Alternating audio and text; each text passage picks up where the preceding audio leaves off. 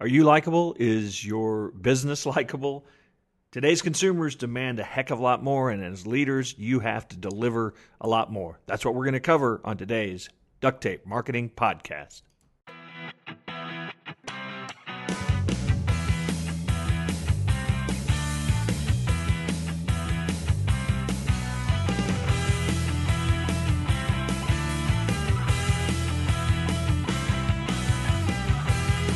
Welcome to another edition of the Duct Tape Marketing Podcast. This is your host, John Jantsch, and my guest today is Dave Kerpen. He is the CEO of Likeable Media.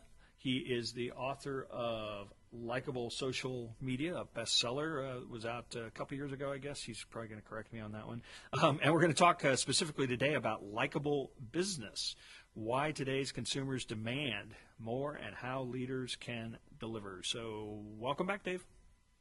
Thanks, John. Thanks for having me, and uh, it's great to be back. And, and yes, it was a year and a half ago actually that that uh, that my first book was out. Um, so only because you asked me to correct you, do I uh, will I will I uh, uh, uh, will I uh, mention that? Oh, that but it's great to be back, and, and always always good to, to talk uh, all all things uh, likable. Yeah. So so let's talk about that name. Really, I mean, um, what is this like a you know, could you could you think of a grown up name for your business or something? I mean, just I don't know. No, no truly, uh, um, you have obviously the, the the name is meant to be a bit of a metaphor for what you do, but how how has the name served you in terms of kind of trying to carve out you know what that name means and and what what the promise of it is? You know, it's a great it's a great question, and and and you know, it's better to be lucky than good or smart. Um, you know, we, we started off our company, we were called the K-Buzz for our first couple of years, and then uh, we were having drinks. Uh, a couple early staff members and my wife, is my business partner, and, and I were having drinks, and uh, one of my uh, managers said, Jenna, actually, she said, you know, what about what about calling ourselves likable? You know, Facebook is about to about to launch this little like button, and I think I think uh, it's going to be big. And so we loved it immediately. And I, I called up some friends at Facebook and I said, you know, what's the deal with this like button? And they said, well, we think it's going to be big, but uh, but you know us, we change things so quickly around here that uh, who knows, you know, we we might rename the like button uh, something else in uh, another six months. So we went with likable, and of course, uh, the rest is history. We're very, very fortunate. And the thing is, what I love so much about likable is that you know there's the there's the literal meaning, of course, uh, with social media generating likes, um, but that that's just one very small subset of the more uh, the bigger meaning of likable, which is really just being a person or an organization that is worth talking about in a positive way, doing things that that make you worth, you know, be worth worth that that thumbs up icon, not just not just for content, but for everything that you do. And uh, some people have said to me, "Why not lovable?" But the thing is, you know, you don't need to love everything. You don't need to love people you do business with. You don't need to love, um, you know, e- e- every single uh, product or company that you you interact with. But you know what? You should like it all. You should you should you should like the companies that you that you do business with. So likable surface very well. Well, and I think it conjures up the the idea of personality traits. You know, we all can think of personality traits that we like and don't like about people, and, and I think the I think there's a heck of a lot of crossover uh, when we start talking about brands in that uh, context. There, there really is, and, and and and I think social media has has has made that made that conversation, you know, all the more understandable, right? Because now you've got all these brands who are being represented online as Twitter handles or Facebook accounts or Instagram accounts. And, you know, at the other end is always a human being, and that human being is representing the brand, whether it's a small business or a Fortune 500 company, you know, interaction after interaction, that person is representing the, the business. By the way, that, that, that, that's not just social media, that's every phone call that you have. That's every, um, every in-store interaction with a clerk that you have. The reality is that every single person that works for a company of any size is a representation of that company and that brand in every interaction that you have. So why why wouldn't you want to optimize every interaction for likability? Yeah. So l- let me ask you about the uh, the subtitle or part of the subtitle of the book. Uh, you, you, claim that, uh, that, that one of the reasons people need to read this book is because today's consumers demand more. Tell me a little bit about uh, what what more is. Well, this this is the best time ever to be a consumer in the history of of, of, of humankind, right? If you're a consumer, whether you're um, whether you're a uh, CEO of a company or a teacher, a school teacher in uh, a, a, rural America, or a um, you know a tribesman in Africa, you, if you have a mobile phone, you have more voice than you've ever had in the past. You have the ability to share things with the world. You have the ability to hold businesses and leaders accountable in a way that's never been that's never happened before. And so, you know, it's funny. A, a lot of this came from uh, my first book and, and the reaction to it. My copy editor uh, from from my first book, Likeable Social Media, said to me, you know, I, really like the book, but the thing is, I'm not really in marketing or business or anything. But you know, after I read your book, I had a problem with the dishwasher, and you know, I, I had gone back and forth with with with. Uh, with Best Buy where I bought it, you know, and and what I did was I just posted on their uh, on their Facebook page, and I got a response right away, and it was amazing, and it just got me thinking that, you know,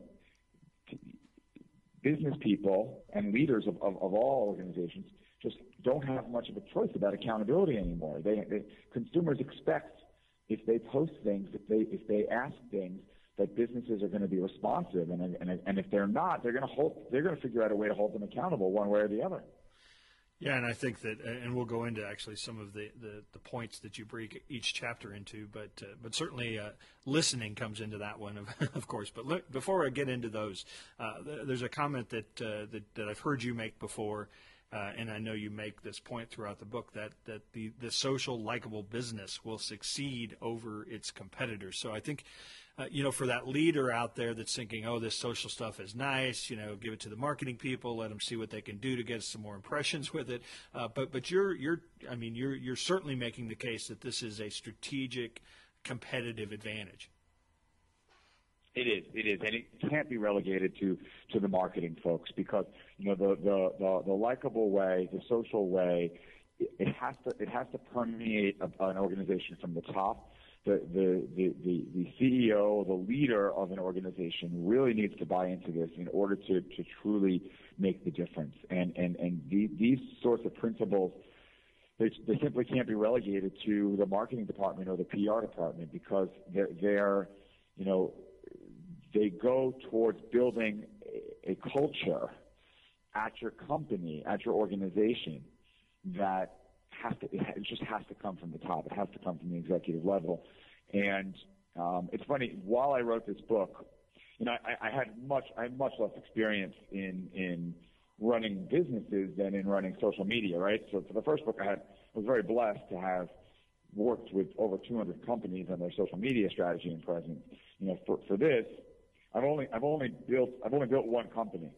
so you know, for for me, a lot of this was was stepping out of my comfort zone, but you know, I interviewed a lot of CEOs to find other stories from people that were successfully leading companies, large, medium, and small, using these principles. And that, and so that, that's really how I was able to add some credibility to these things.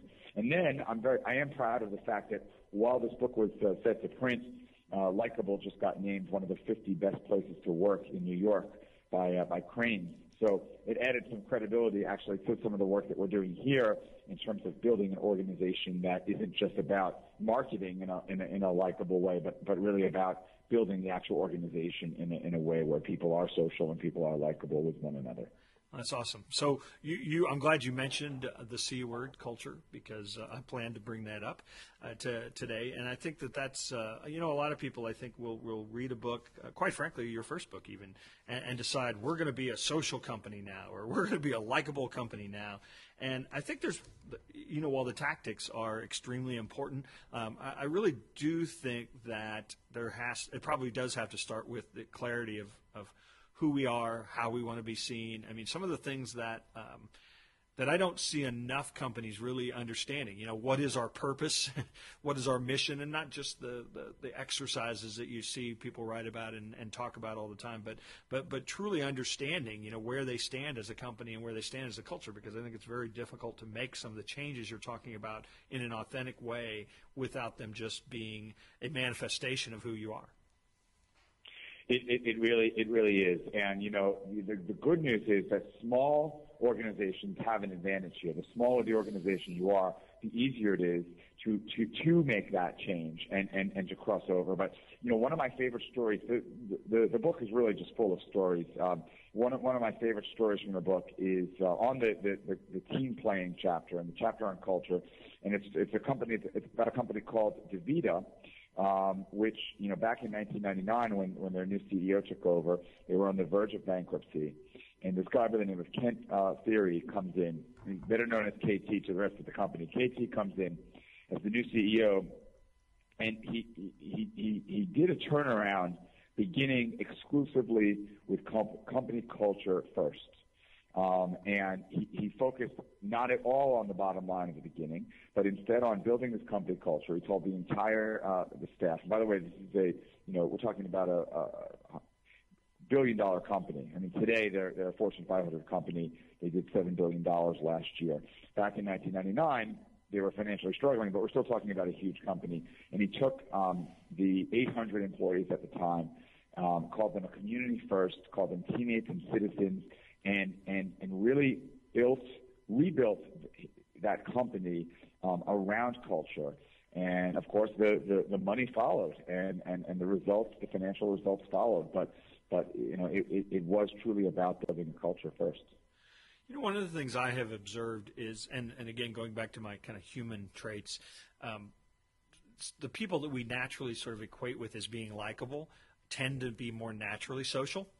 Uh, I'm going to I'm to throw that out there. You feel free to agree or disagree. And I th- and I find that to be true about companies that are really succeeding today. Uh, they're just more naturally social. It's not necessarily that somebody at the top made a decision. We're going to let everybody have a Facebook account and talk about what they're doing at work, but but the, it just it's a part of their DNA even before we had any of these tools. And I'd love to hear your thoughts on that. Yeah, you know, I, I agree with you. I think that um, the beauty, the beautiful thing is that you know there's nothing in my first book or this book, to be honest, that is very complex. It's all fairly freaking simple. Um, you know, so, some would argue that um, you know so simple that you, you don't need to, to write about it. But but the thing is, people don't know, people don't do it. Something happens where okay, we know we need to be honest. We know we need to be transparent. We know we need to be authentic. But something happens between like when we learn about these important values from our parents and teachers and when we start running businesses where I think so many people lose sight of this stuff. So many people become focused on, and admittedly for good reason, okay? If, if you've been hit by the economy, and you know, if you're thinking, okay, um, you know, if you're thinking about how I put food on the table uh, next month, you, you're probably not thinking about, you know, bringing your authentic self um, and starting a Twitter account and you know so, you know going above and beyond to surprise and delight your customers and some of these some of these things you're thinking about how to put food on the table but the problem is that some people become so obsessed with driving revenue with driving profits with driving efficiency that they lose sight of all these simple but tried and true concepts of just being human and, and, and appealing to people and that's that's what ends up being successful for for people I wonder if you could share. Um, I had actually somebody ask me this, and I know that you have some examples, um, and, and, I'm not.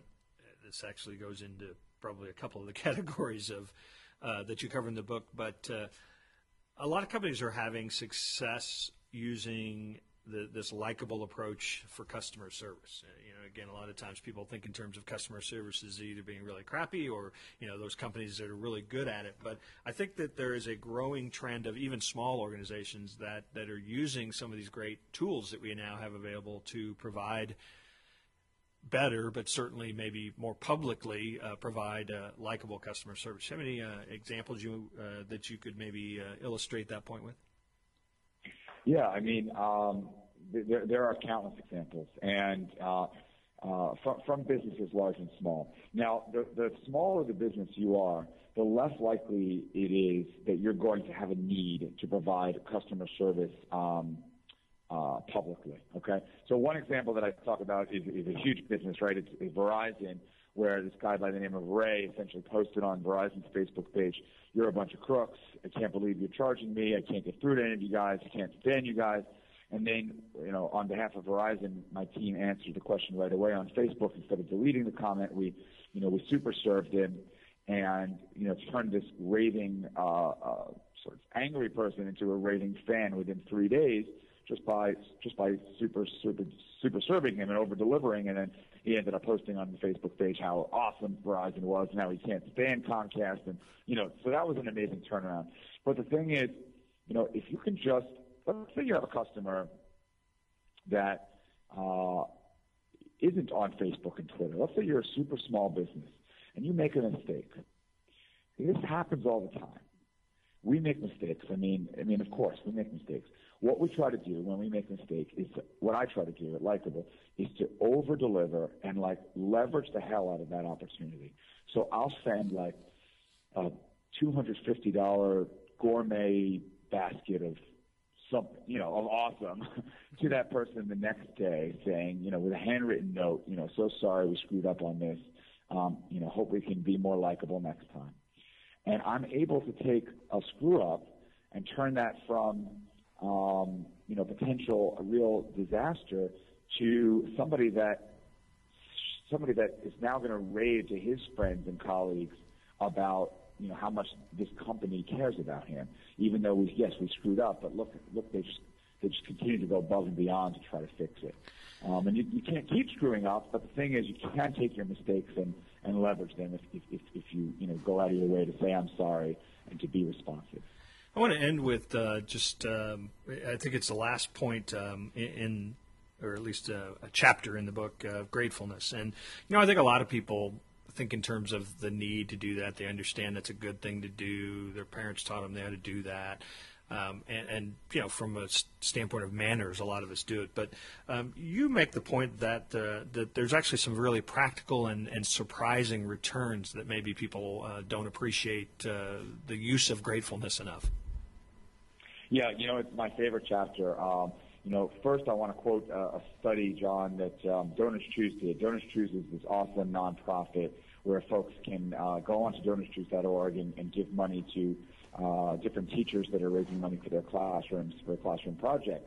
So they actually uh, did a, did a, um, a, a, a test where they took a control group of donors and didn't send them a thank you note, and then they took a test group of around the same number of donors and and mailed them a handwritten uh, thank you note, and they were able to track the fact that donors that got the thank you note were 38% more likely to donate a second time, and the average size of their donation went up. So unbelievable stats on actually showing an ROI of handwritten thank you notes. And I, I, I've been able to habitualize it. You know, I started, I started by writing uh, one thank you note a week, and now I'm up to three thank you notes per morning. I wake up every morning, and the first thing I do is I send three, I write three thank you notes that I'll send that day. And to me, the ROI is actually twofold. First, you know, people get the thank you notes, whether it's staff people, customers, media, uh, partners. They'll get the written thank you note, and they'll be blown away by the fact that in such a digital age where I'm like busy tweeting and emailing all day that I took the time to write a handwritten thank you note. But you know, the amazing thing is, John, even if they didn't even receive the thank you note, even if it got lost in the mail, the act of me expressing that gratitude every morning puts me in this amazing mood, gives me this amazing mindset. And I have no doubt in my mind, although this part is hard to track, that that I am more productive with my day because I am in a better mindset every morning that I start by writing thank you cards. There's a fun book, and I'm going to get the title wrong, and I can't tell you who the author is, but uh, it's something like 365 thank yous. Uh, are you familiar with that book at all? I, am not. I'm uh, not, but I'll check it out. I, I read it about a year ago. Somebody gave it to me, and it's just this guy who was miserable, and you know his life was. It goes on talking about just how miserable his life is uh, uh, currently, and so he just one day decided he was going to write a thank you note every day, and he was going, to, you know, even if he couldn't couldn't imagine that he could thank that many people who was going to do it for a year. And of course, you know, the end of the, I won't spoil the book for you, but it ends up turning his life around. It's really pretty cool book. That is very cool. Yeah. So, all right, Dave Kerpen, likable business. Uh, go out there and get it. Uh, um, so you, you, you can have the book bookend with uh, likable social media because I'm sure you have that already as well. And all of these, the books can be uh, had anywhere that people uh, purchase books. But uh, do you, you want to talk about uh, where somebody can learn a little more about it, Dave? Yeah, I mean, uh, a couple a couple places are likeablebusiness.com that sends you right to Amazon, and then likeableBook.com gives you details on on both of my books as well as uh, speaking and whatnot. And then the last thing I want to mention, John, is you know one of my core values of of likable business is responsiveness. Um, and I, I remain personally very, very committed to, to responsiveness. So even though I literally get thousands of emails and tweets um, and Facebook messages per week, I respond to each and every one of them. So you know, whether you whether you bought a book or not, if you have any questions whatsoever about all this, please, please, please feel free to to tweet me anytime at Dave Kerpen, K-E-R-P-E-N, or you can Facebook me, uh, facebook.com slash Dave Kerpen, or you can really, if you want to go really old school, you can actually email me, Dave at likeable.com. all right, Dave, thanks so much for joining us, and always a treat to catch up with you. I'm sure we'll see you out there on the road. Thanks so much, John. Have a lovely day.